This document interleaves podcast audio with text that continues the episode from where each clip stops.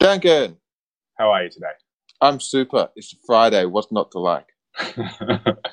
um, okay, so welcome to Cloud Streaks, which is a podcast where James and I talk about an article, podcast, interview, or something that we found interesting in the last week. Uh, James and I have been friends for 30 years, and so some of this talk might sound a little brotherly uh, because we, you know, have learned how to, I don't know, talk about almost anything, perhaps in a way which we can, you know, not worry about getting on each other's nerves.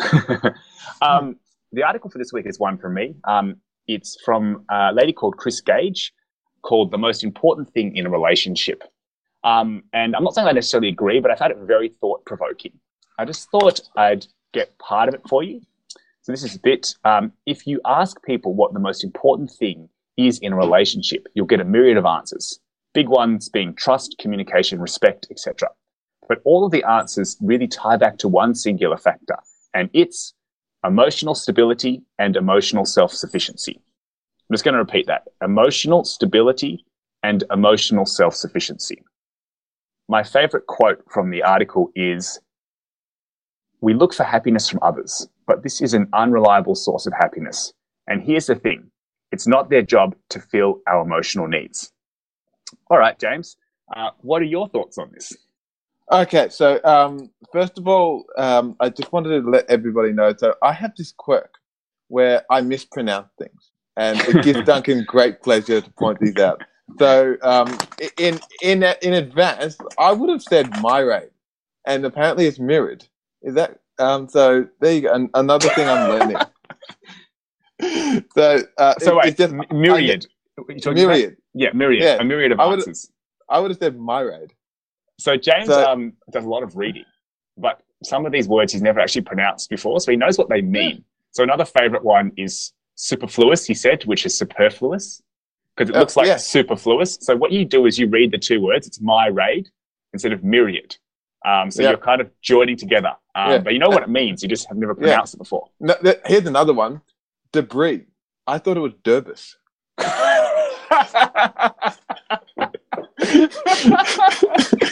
oh god! Um, yeah, so so if you ever hear me say, yeah, you said that in public? uh, I'm pretty sure. Oh, that's Uh, great. Yeah, That's so if good. you ever hear me say something that doesn't quite make sense, unless Duncan picked it up for you, um, it's probably because I've mispronounced something. So that's just a little um, forewarning for you there. Yeah. But back to the article. So I really, really enjoyed reading this article. Um, I think the oh, sorry. where There'll be a link to this article in the description of Yeah. the podcast. oh, and um, I really do encourage everyone to read It's this short. well. Five minutes. Um, yeah, it's super short. It's um, it's super on point. Um, but also in the article, so, um, without giving you too much homework, in the article there is also a link to another blog she wrote on the three things I absolutely need in a partner. And I'll tell you why I really liked it. Um, basically because um, the first time I read this, I actually um, was very defensive or opposed to it. Because when I read emotional stability, my immediate thought was that this is about being in a constant state of um, like a stoic mindset where you are just always collected and calm. Uh, but the more I read it, the more I got into seeing that this is not about a state, it's about a mindset. And, and I think Duncan picked it up in the quote that he read out. Um, but another one they were talking about here is um, so Mark Manson called it people who manage their insecurities well, or the ability to see one's own flaws and be accountable for them. So it's not about saying that you are always emotionally stable and don't have outbursts or don't have um, uh, flaws and don't have um, you know peaks and troughs of your state, but it's how you manage them, it's how you address them, and how you're aware of them. Um, and so that to me was something. And so this is the other thing, um, and you can tell me if you agree or not, Duncan. But I think um, maybe in a bid to try and create some new valuable insights, he called it emotional stability. But really, at the end of the day, I see it as emotional intelligence. Um, and I think that's where the uh, the translation was lost for me because if you just call it emotional intelligence, I think it can resonate a lot more. Would you think that would be fair? No, I think what she's talking about is like emotional stability is like how volatile are you? So Mm. we'll sort of get into this lower, but emotional self sufficiency. So I think if you think about there are people, let's just say that your life is on average emotionally energizing. emotionally yep. neutral or emotionally draining. Yeah. There are different activities. Like your work for you might be great. Like for me, and it's emotionally energizing. But work might be something you hate and it's emotionally draining. Mm. And so I think what she's talking about with emotional self sufficiency is that on average, you're positive. Yeah. And so, the stability part is how much variation is there in that. So you could be on average positive, but then you might have twice a week giant bouts of really negative town. And so that's not so great. So I don't think it's emotional intelligence. I think it's different what she's talking about here. Right. Um, so that's where I thought um, it was helping me read the second. I, um, I don't know if you've read it. I think you have because I can see you're clapping on it. Um, so, by the way, on Medium blog post, you can clap article to show how much you like it. Um, so when she talks about, but um, the other thing, she doesn't distinguish between emotional stability and emotional self-sufficiency. You kind of um, did it well there, I thought. Um, but when she's talking about emotional stability, um, it's about somebody who deals with everyday setback without flailing. Go um, follow through on what they say they'll do, and for the love of God, takes responsibility for their mistakes. So to me, that's kind of someone who you know will have setbacks, will um, you know make mistakes, but is someone who is aware of that and works on it and has the the awareness and the maturity to manage it accordingly. Um, she does then go on to do exactly what she says um, people shouldn't do, which is list off a whole bunch of qualities like um, jealousy, clinginess, neediness, overreaction, toxicity, crippling anxiety, and doesn't whine. Um, but to me, what resonates well is somebody who has um, the you know the awareness that happiness doesn't come from without; it comes from within. Um, you shouldn't go into a relationship incomplete, looking for completion. You should have this mindset. Well, um, at the bottom of her blog, it was finishing up with you know you come into a relationship as two complete people, and that's how emotional stability um, came across to me interesting. I think I'm going to actually push back on part of that, but mm. I hmm. think I'll do it in a minute. I thought the first thing we might do is just go through our relationship history. Um, and this will give a bit of context and then say where we're at. Um, I'll go first. Um, I'm 33. I'm actually 34 tomorrow. Um, and I am single right now and happily so. So I am not looking for a relationship. What I realized, if you look at it from a sort of emotional self sufficiency and emotional stability point of view, is that actually when I was single, I had a higher average of emotional self sufficiency, i.e., more positive, and much less volatility than when I was in a relationship. So the average was lower and the volatility was higher. There were some peaks which I didn't get, you know, when I was single, but net net, I, I, I would I took the, vol- the lack of volatility, you know, the downs as as actually mm. being better. So yeah. I would say that you know, I over I don't know, first real girlfriend was when I was 19. I had girlfriends before that. Um, but I, I, would say in hindsight, it wasn't really a proper relationship. Um, and I would say that probably until, you know, a couple of years ago, I would have been in a relationship 50% of the time and the average one being kind of a year to 18 months. Nothing really got beyond 18 months. Um, and yeah, I, you know, I was think I was looking for one because I kind of, you know, thought that's what you did. Uh, you know, and you, you, when you found that one, then, you know, you would be happy and life would be complete. And I kind of realized that I, you know, was in a worse place, I think, from emotional self sufficiency and emotional stability perspective in a hmm. relationship mm. than when I was single. I'll stop mm. there. Do you have any questions for me, James, or do you want to go for your? Um... Um, well, well, no. I'll, I'll, just give my very brief history. Yeah. Um, so, up until uh, I would say I was about twenty-one, I would definitely describe myself as a hopeless romantic, uh, and um, emphasis on hopeless. so, um, I was definitely of the um, of the uh, the quality that would put the other gender on a pedestal, and in terms that I, um, you know, is it adulated? Uh, I don't know what it, what, what it is. Um, Adulation. yeah, possibly. Uh, basically, I was very shy around women. I was very shy around girls, and I always, always, always wanted to have like you know a relationship or a girlfriend because I thought that would be the best thing. And it wasn't until I was out of school that I was no longer too shy to actually talk to them that I could actually start doing, you know, dating and uh, um, the rest of it.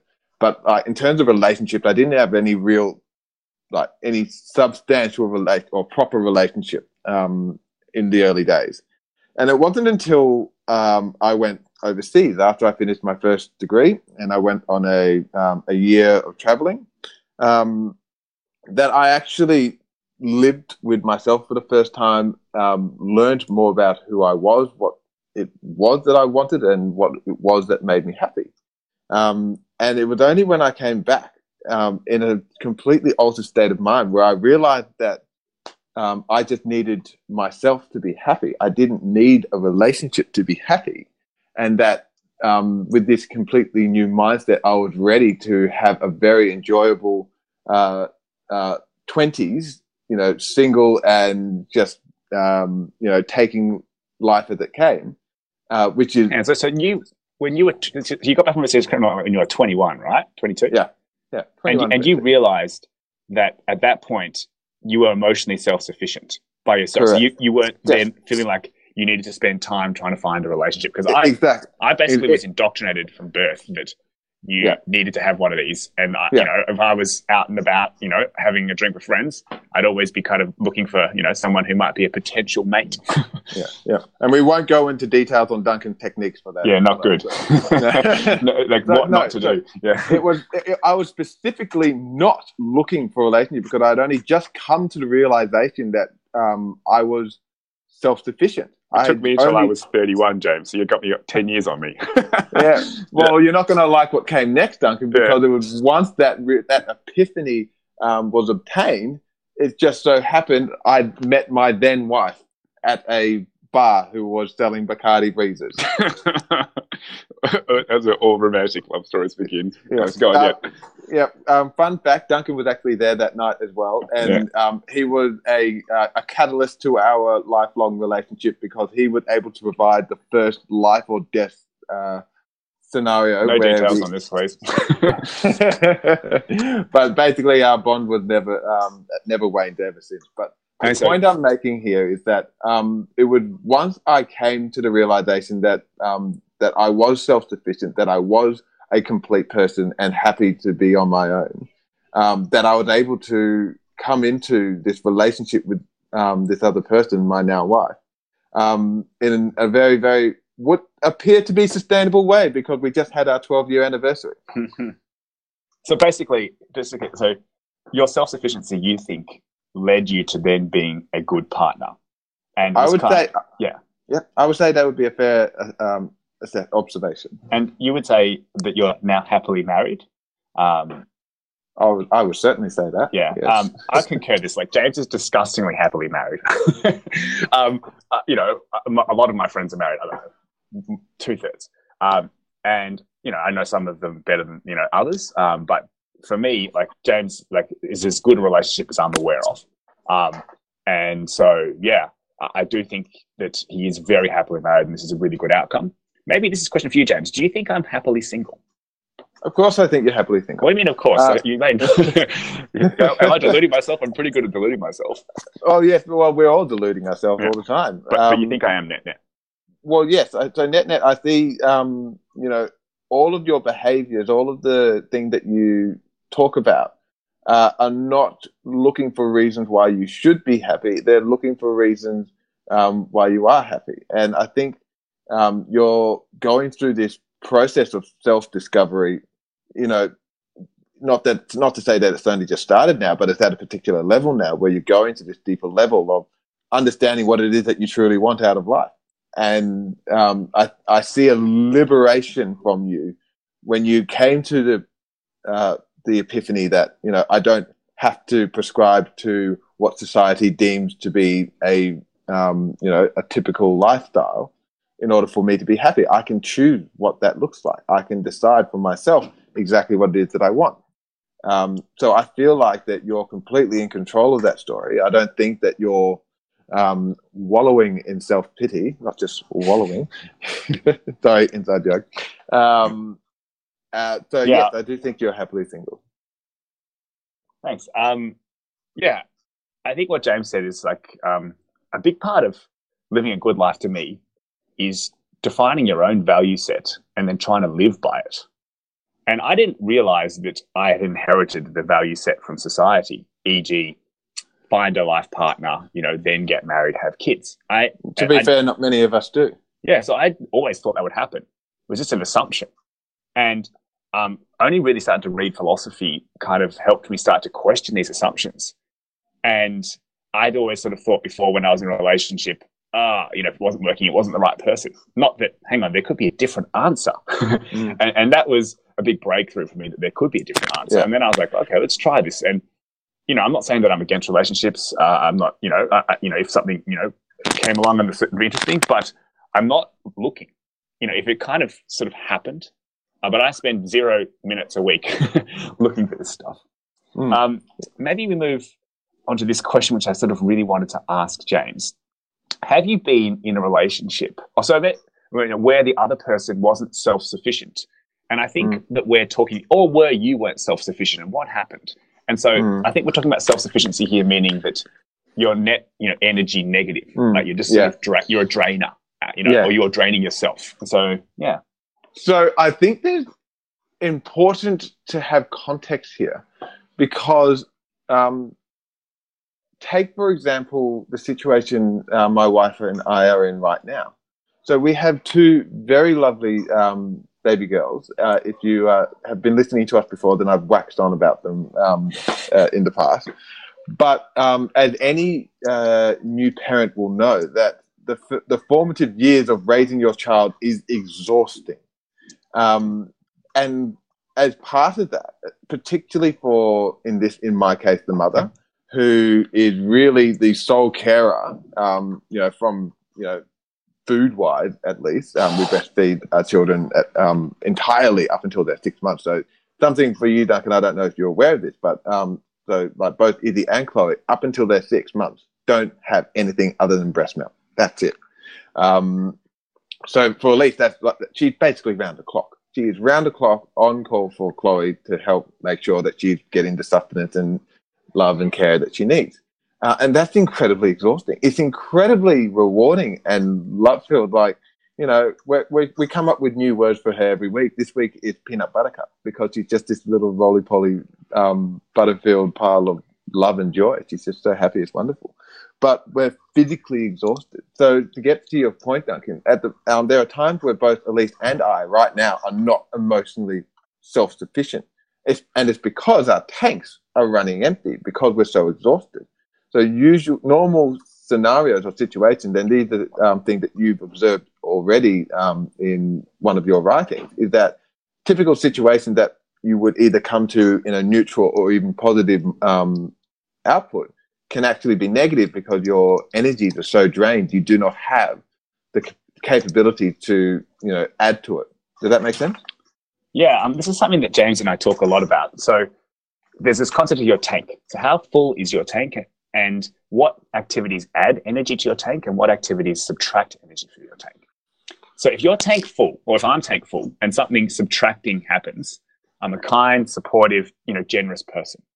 If I'm tank empty and a subtracting thing happens, I am generally pretty short, not supportive, belligerent. You know, sometimes I get a bit emotional. Um, and so understanding where you are in your tank and then treating yourself differently is really, really important. I think one of the key things I was sort of trying to figure out here is, you know, some people, uh, you know, aren't unfortunately on average, you know, having their tank, you know, neutral or being filled. It actually just drains, you know, Mm. and then if you can get close to them, they can become draining to you. Mm. And so, yeah, um, maybe I'll stop there. Do you have any questions about the concept of the tank before we maybe head back to being in a relationship with people that might have been draining or you yourself having been draining? Uh, no, so I think that so for me, I tried. I don't want to make it too nuanced, but um, like the, the concept of the tank, I think it's very important. Um, at least for me in managing my relationship because um, it's not a positive or happy sad thing, and I think that's an important distinction to make. So I tell Duncan I have an empty tank. Um, also, I have a full love tank. Like the love in my life is just overflowing but I have a very low life force energy tank in terms of just where I am from a physiological point of view. Like my, Just I to have be clear, James has, how old's Chloe? Four months? five months. Five no? months, yeah. So, and Izzy, the other um, child he has, is three. Years. So uh, I, am not, I've not been a parent, but I understand that the early, you know, months are the most, you know, taxing. And so yeah, very, well, very tiring. Not, yeah. They're not entirely dependent uh, people yet. So they, um, they need a lot of help in, uh, you know, dealing with the uh, thing that you and I take for granted day to day. But so, um, so that's my point. My point is that my love tank is full, but my life force energy is very easily drained.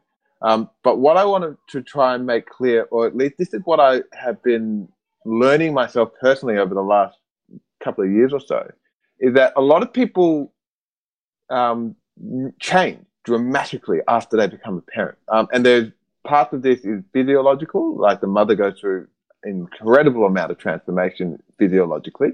Um, but the the way I kind of saw it in the beginning was that's it. This person has now changed. But I think it actually really helps to look at it through this lens of, well, where is this person's tank at at the moment? Have they had enough time to fill their tank to actually know if this is how they are normally in this new world or this is just them with a very low energy? So, for example, if I come home and Elise had had zero time to herself all day and didn't really sleep much last night, she might not be the same Elise if I came home and she had had half a day to herself because of Izzy was at preschool, and the other half of the day she was able to do some exercise or things that gave her energy. I would come home to a very different person. Um, and so it's not this person who is just, you know, changing their personality. It's whether their life uh, force energy is empty or full. And I think if you can, um, as you said, Duncan, not just manage your own, but manage those around you, be aware of what those around you, um, what their levels are at, then it gives you a lot more power in knowing how you can respond and how you can be helpful to others.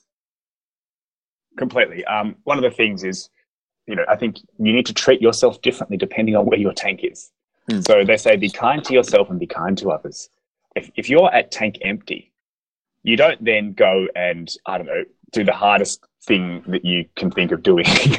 you might decide, okay, I'm going to take the afternoon off, or I'm going to just, you know, do tank filling activity. So an example of a tank filling activity for me is eating really nice food. And there's like, there's a place around the corner here that sells a pie for $6 and it, it's worth like $600 to me. the amount of energy it puts in my tank is out of control. And it's like a surefire tank filler as well. I'm going like, to buy like, this bakery. Ninety-five percent of the time it fills the tank. Some things are like really volatile, so that whole stability thing. And so, learning where your tank is and trying to articulate that, and then knowing how to treat yourself versus where your tank is, is huge. But also the same thing for people around you. Um, good friends are there to support you when you're down, to cut you down for size when you're too big for your boots. It's a two-way street. And so, yeah, if I don't know, I know just James's tank empty, I'll try and do something different.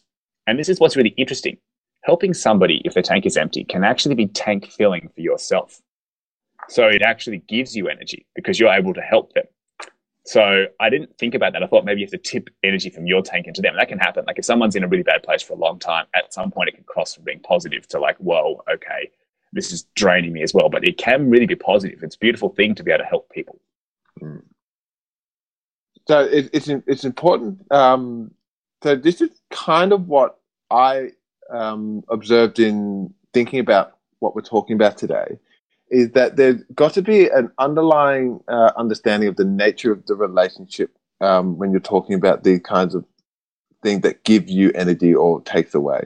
Uh, and I guess the, the, the very basic example are things like fair weather friends. You know, people who only want to be around for the good times, or people you only see when you go out and party at night. Um, and you know, you've all heard the same story of like when you know when life got hard, or when you know you um, you lost a, a, a relative, and you, you know you you weren't that fun going person anymore. They suddenly just disappear because you know then you know they, they don't want to um, you know have to deal with the bad stuff. They just want to have fun. Um, so I think it's important to give, uh, I guess,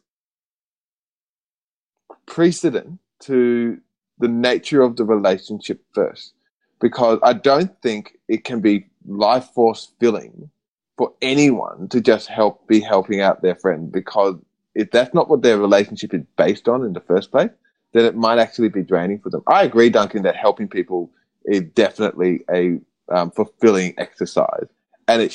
I think there is a way it could be for anyone in the world, um, so long as the nature of the relationship they have with those people is based on you know having that as a um, you know, as a fundamental part of the relationship. So, you know, yeah, I'll just jump in, want... James. Um, yep. I think what, what, you're trying to say is that if it's the only thing in your relationship is helping them, that might mm. be so good. Mm. And so, yeah, that's kind of what I said. There's like, you know, a certain percentage of my time I want to be helping people. But mm. if I'm doing it 100% of the time, like trying to help them fill their tank, it's not great. And so I think you need to, because that would mean that you might not be at self sufficiency. So I think having sufficiency does mean helping people. Yeah. I thought I'd talk quickly um, just about relationships I've had in the past. So I've had relationships. So they've they've not you know been like James, twelve years. Um, and and one of the key reasons they've ended is because my interactions with that person have become draining. And there's been sort of two key reasons for this. One, that person is draining, and two, I found that person to be draining.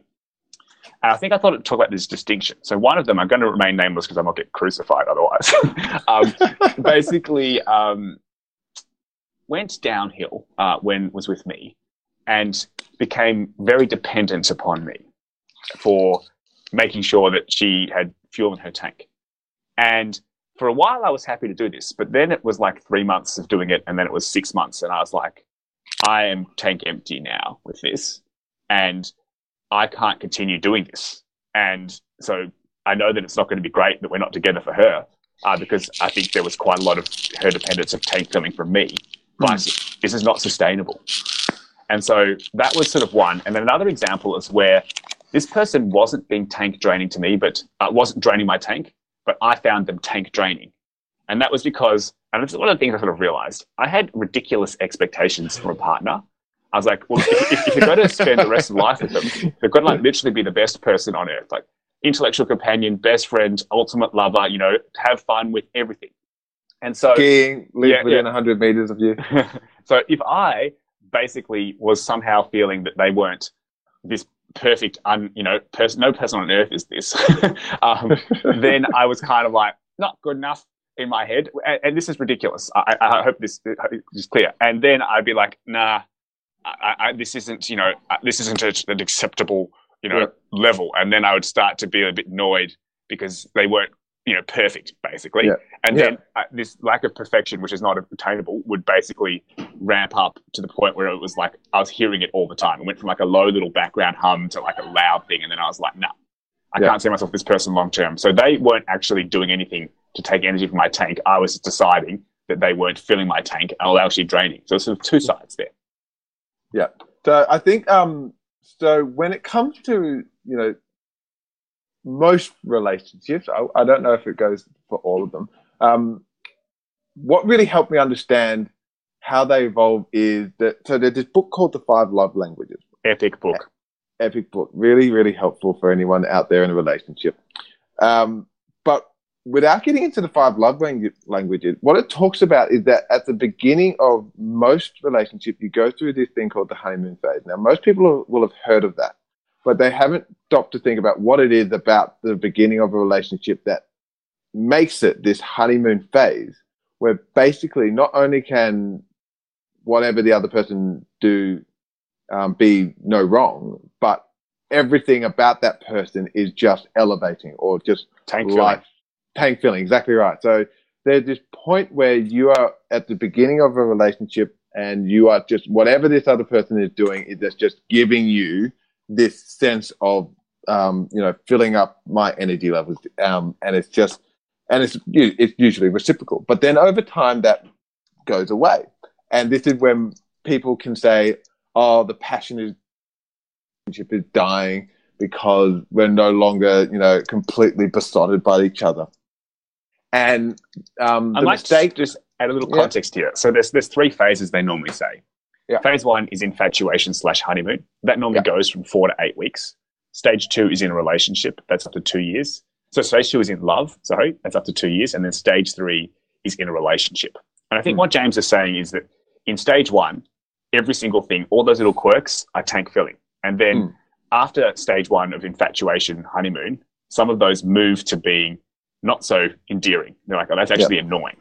yeah. And then there's like a third phase of where you kind of settle into, okay, there's no new like things that went from endearing to neutral to negative from tank filming perspective. And so Yeah. it takes two years to get to that point. And there's actually some studies that they've done basically saying that people who get married before that two year point, the chance of them having uh, you know a divorce is much higher because they Mm. have not yet hit like the stability zone of where things are kind of you know stable. And so or the seven year itch, as people say. yeah, but I mean, if you so if you got married and you've been together for like God knows whatever three years, it's longer than the two year thing, or five years. There's not big a difference apparently. But if you get Mm. married at one year versus two years, there's a massive difference in the percentage of people who make a relationship work long term. Yeah, yeah. Um, and so, th- and so that's the whole, um, I guess, process that relationship that are together this long will go through. That they will feel like they have been deceived because this person who was just this glowing example of perfection and giving you everything, and no matter what they did, was you know that that little quirky laugh of theirs was just really adorable, and now it just drives you nuts. Um, you feel like something changed, and you feel like it could only be either them or the relationship. And so I think, um, Duncan, correct me if I'm wrong here, but what the book basically says is that it's not the fact that the love is gone, it's that it's, it's evolved into the next stage. And at that point, you need to understand what the other person's language is for you to be able to have a sustaining relationship. And if you're not using the right language, then that can be very draining, not only for yourself because you don't feel like you're getting love from this person, but it can be very draining for them too because no matter what it is that you do that you think is loving, they're not seeing it because it's not given to them in their language. Um, I don't know if you want to add there. I think I haven't done it. In Yeah, so the- they, they basically say that there are five love languages, and that you need to understand which language really resonates with Mm. your partner. Mm. Um, and so I'm just trying to get them up here because I can't remember what they are off the top of my Well, head.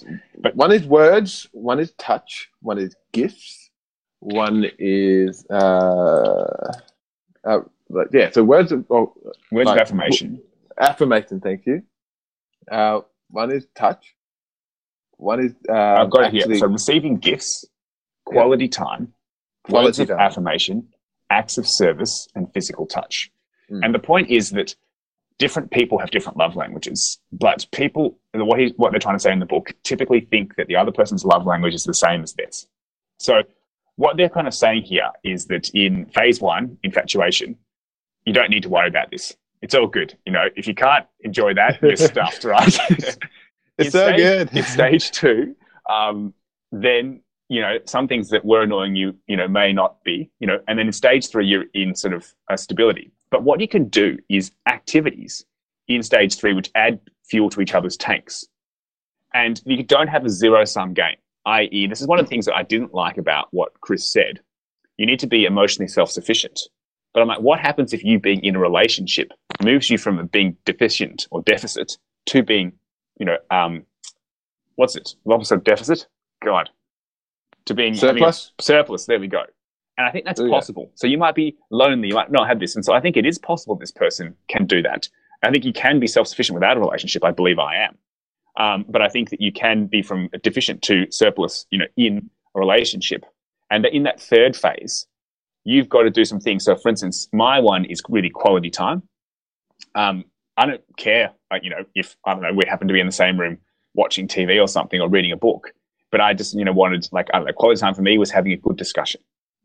And one of my ex girlfriends, quality time for her was going and visiting a sort of new place. So there might be like a new cafe or going on a walk, and it, and it was different. Um, and so some people's, however, is sort of acts of service. So I think that, for instance, you know, I'm going to put words in people's mouths here, but you know, someone I know, I think, you know, acts of service. So James, yeah, the, the point is that so in that third phase, this understanding this can make a massive difference. Yeah. And you're trying, but you're pushing on a string because you're doing the wrong love language. Yeah. Do you have any thoughts? And- yeah, well, so the, so trying to tie this in with where we're getting at with self sufficiency is that so it can be very, very um, easily misconstrued that when somebody is becoming not emotionally self sufficient, it might simply be that they're not actually getting their tank filled or their needs met or their love language is not being spoken. um, so to, to to give you the tangible example is that sometimes um, my partner can not be giving me energy because she doesn't get energy herself. Uh, and that can be because she's not getting sleep or enough time to fill her own tank. So instead of looking at it from a way that um, this person is not emotionally self-sufficient, it could be that we need to look at it in a way that what is it that this person is not getting to fill their tank? Because I think in a way, if we all knew what it was that filled our tanks, then maybe we would by effect become emotionally self-sufficient. It I could that. be that, it, yeah. So it could be that we're all, um, you know, along, along this spectrum. So, for example, I think Duncan and I have said in the past, at a neutral setting, we are, um, you know, quite, uh, I say, stoic people. Neutrally, it takes a, um, a lot for us to get worked up You emotionally or me, about or anything. just humans? Both of us. Oh, so Both us, us. You- yeah, yeah. Us too. Yeah, Us I'd say too. versus uh, uh, other people on Yeah. average, I Yeah. would say that's probably fair. Yeah. Yes. Yeah. So, um, but then for others, it might be that their natural state is this, co- this phrase, to coin the phrase, emotionally insufficient. But it might just be that they haven't had their tank filled enough for them to come to a point of self sufficiency. All right. Um, So, and one way to feel someone take is their love language. Booyah. Tied it all in. so that, that's what I was going to say, James. What do you think your love language is, and what do you think Hmm. your wife's love language is? And can you Yeah. give a tangible example of each? Just one example, though. Yeah, so um, both my wife and I have words of affirmation as one of our two love languages. I think the book says you need to have two. Um, it doesn't really matter what your top one is. You can try and figure it out. Um, but for both my wife and I, it's words of affirmation, but it's Can you give an example of that? What does that mean for you, and what does that mean for her? yeah. So it for for Elise. Um, sorry, my wife's name is Elise, by the way. Um, I don't know if I need to get too personal. For her, it's empathy. Like just at the end of the day, if I can show that I understand what it is that she's going through, then she doesn't feel alone.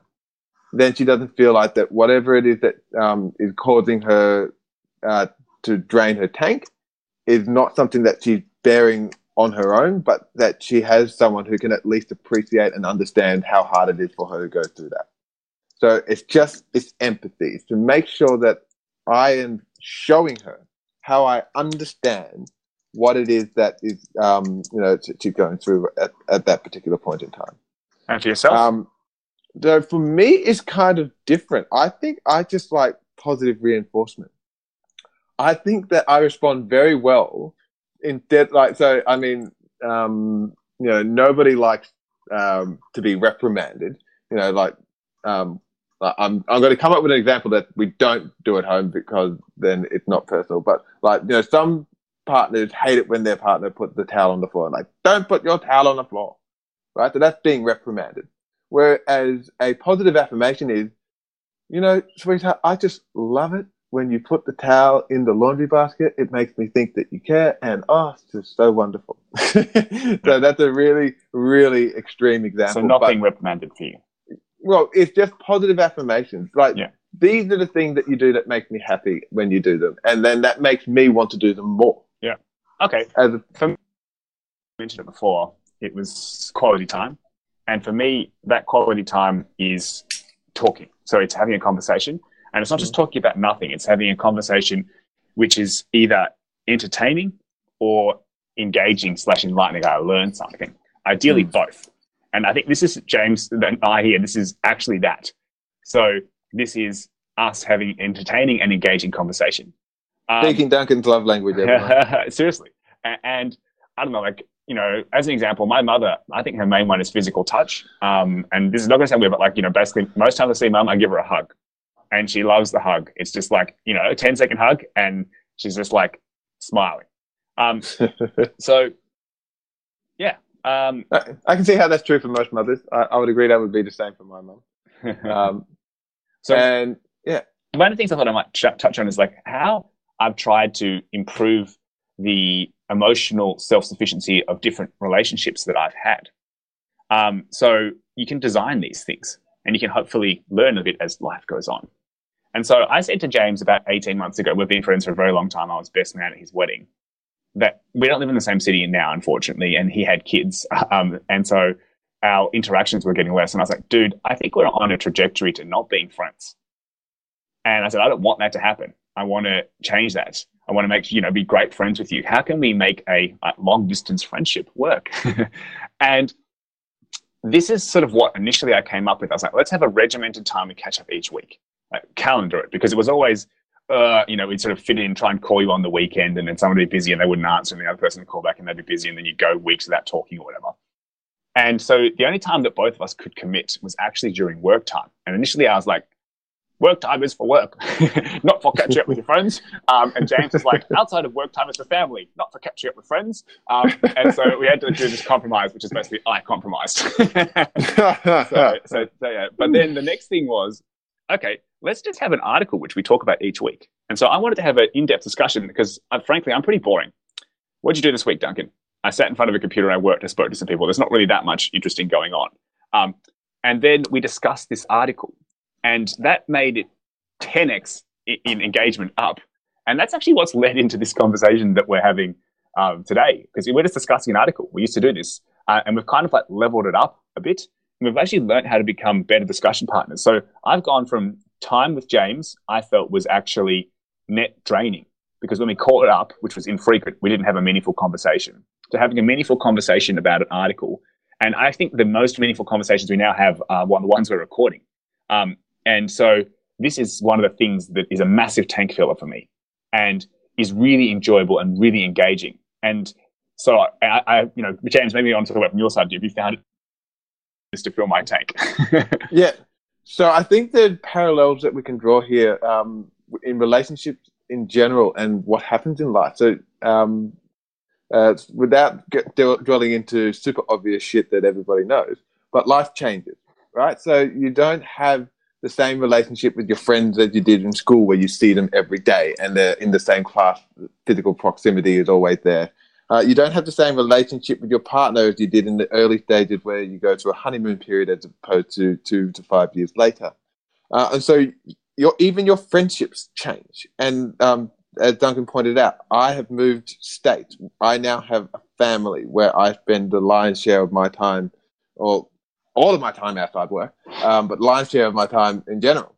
Um, and so for us to try and suppose that we could maintain any kind of semblance of what our friendship was originally based on is ludicrous. And that's partly why it was kind of starting to erode or shift or move in, you know, not break down, but just like move in different direction.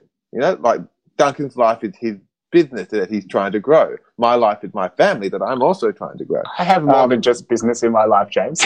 yeah, and you have wonderful pie that you pay six hundred dollars yeah. or would pay. No, um, but the point I'm yeah. getting at here is that so what Duncan did was that he changed the nature of our relationship. It wasn't that I was no longer this person that was um, filling his cup it was the nature of our relationship wasn't working. And so he figured out how to change it in order to move back to a way that we're filling our cups again. Tank, tank. Not cups, tank. sorry. Okay, so basically, uh, long story short, you, you agree that, that this yeah. is far more tank filling for you than what it was. Yeah. Okay. Maybe one thing, question for you. Have you found something to do? So I think you can get better at relationships. So hopefully you get a little bit wiser each day. And, you know, it used to be this like, oh, this better work by, you know, no effort. And so, or no thought. And so I don't think there's effort actually for this because it, it's effort I would require, I would almost define as taking energy from your tank. Mm. So I put in a bit of time to read this article, but it's energizing. And then I get to speak mm. to James about it. So a good relationship is effortlessly tank filling.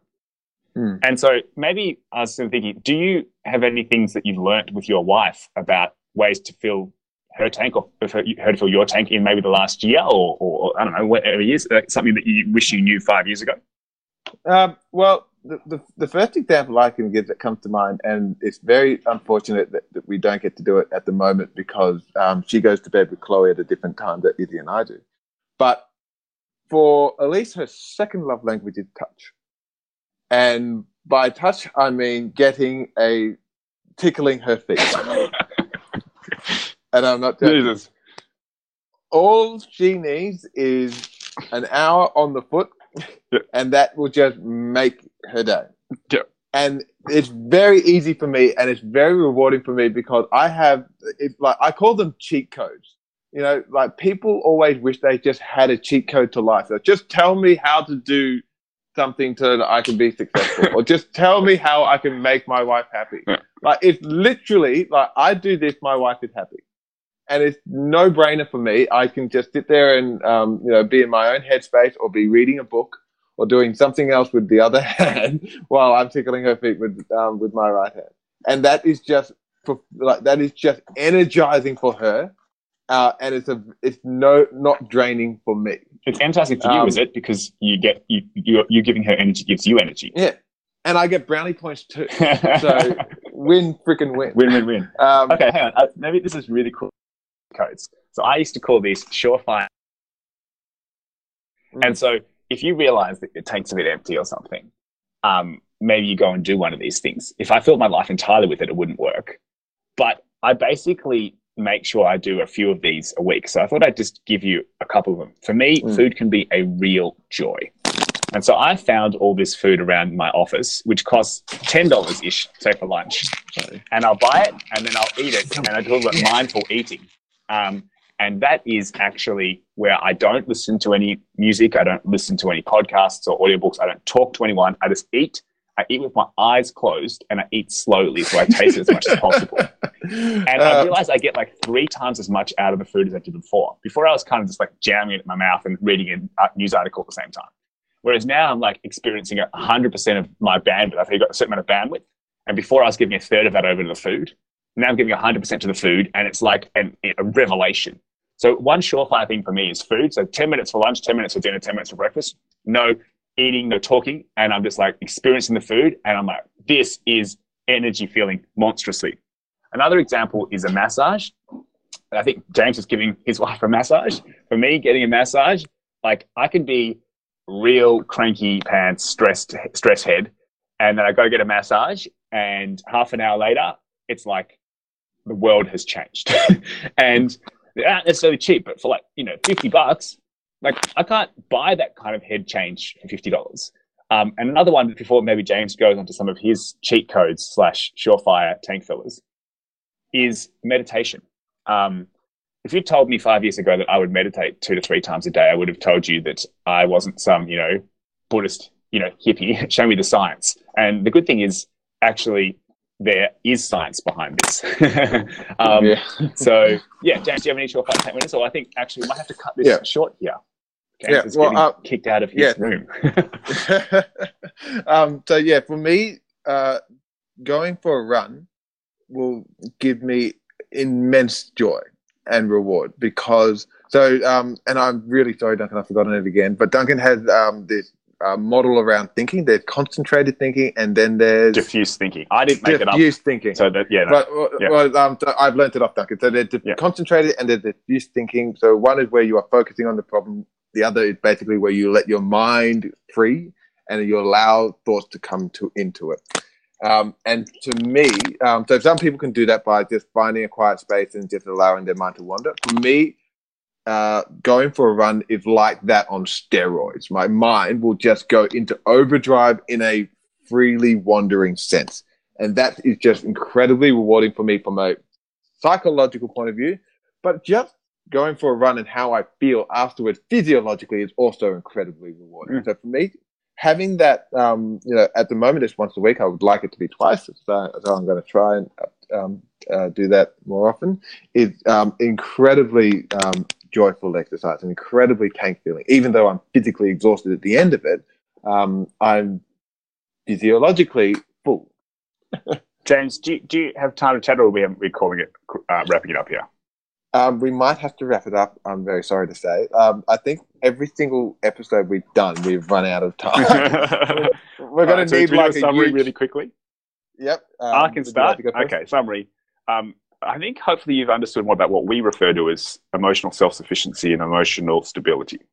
I think you want to be at a place where, on average, your activities are energy filling, and that's you know a, a mixture. So you kind of mix life together. Like, is work emotionally fulfilling for me? Yes, no.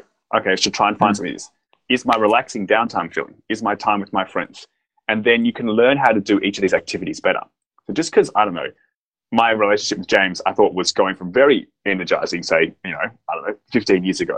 And it would basically been a slow decline, unfortunately, till it was like negative. And I didn't want that to happen. And so then I was like, well, how do I turn this into something positive again? And I told James about my plan. He's like, sweet dude, let's try the plan. And so, yeah, it's about the right activities, but also doing them right and then recognizing mm. where you are. Mm. That's my yeah. summary. What do you got, James? Yeah.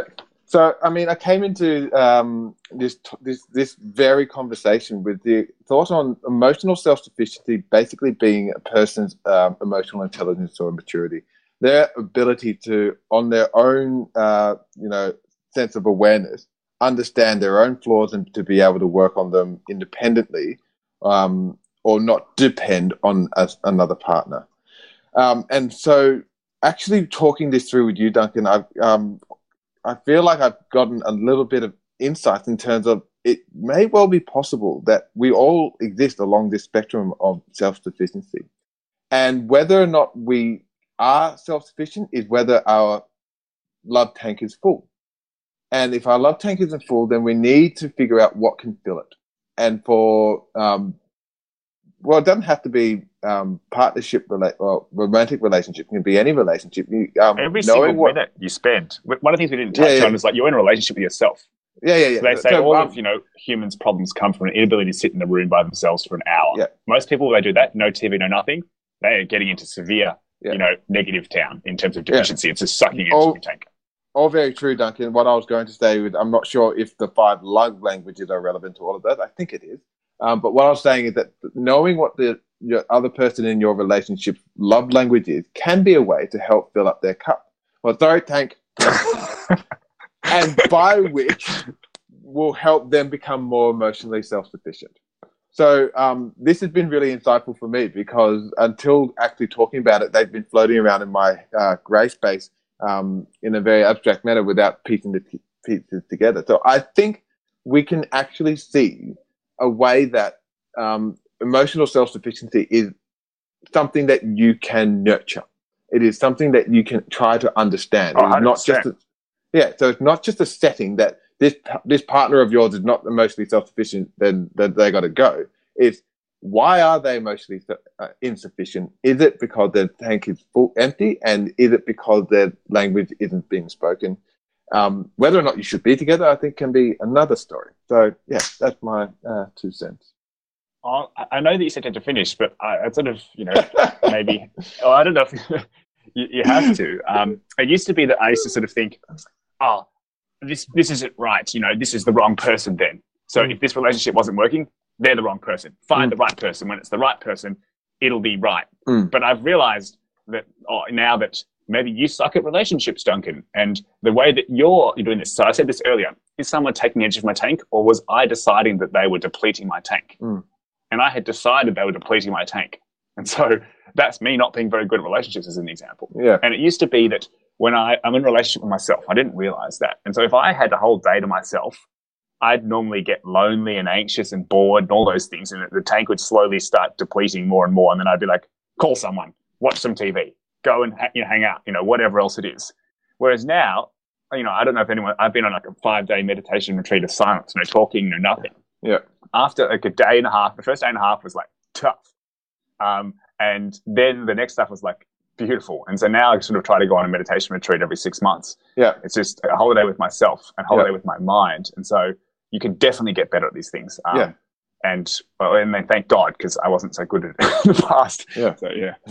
Yeah. So um, one more one more piece of nugget um, of wisdom from me. uh, we're going to go on with this. I don't know how we're going to stop it now. Um, is so the, the, the resistance I had to the article in the beginning, um, and this is why I encourage everyone to read it themselves, and um, the the link in the article as well, is that I read it as someone to say that if you are emotionally uh, insufficient, then it's on you. You shouldn't be putting up with a partner who needs you to help them through something. And I didn't agree with that. I thought, well, no, that's one of the reasons why you have relationships is to help each other, to build each other up, to um, you know, to create um, you know a, a whole that's greater than the sum of its parts.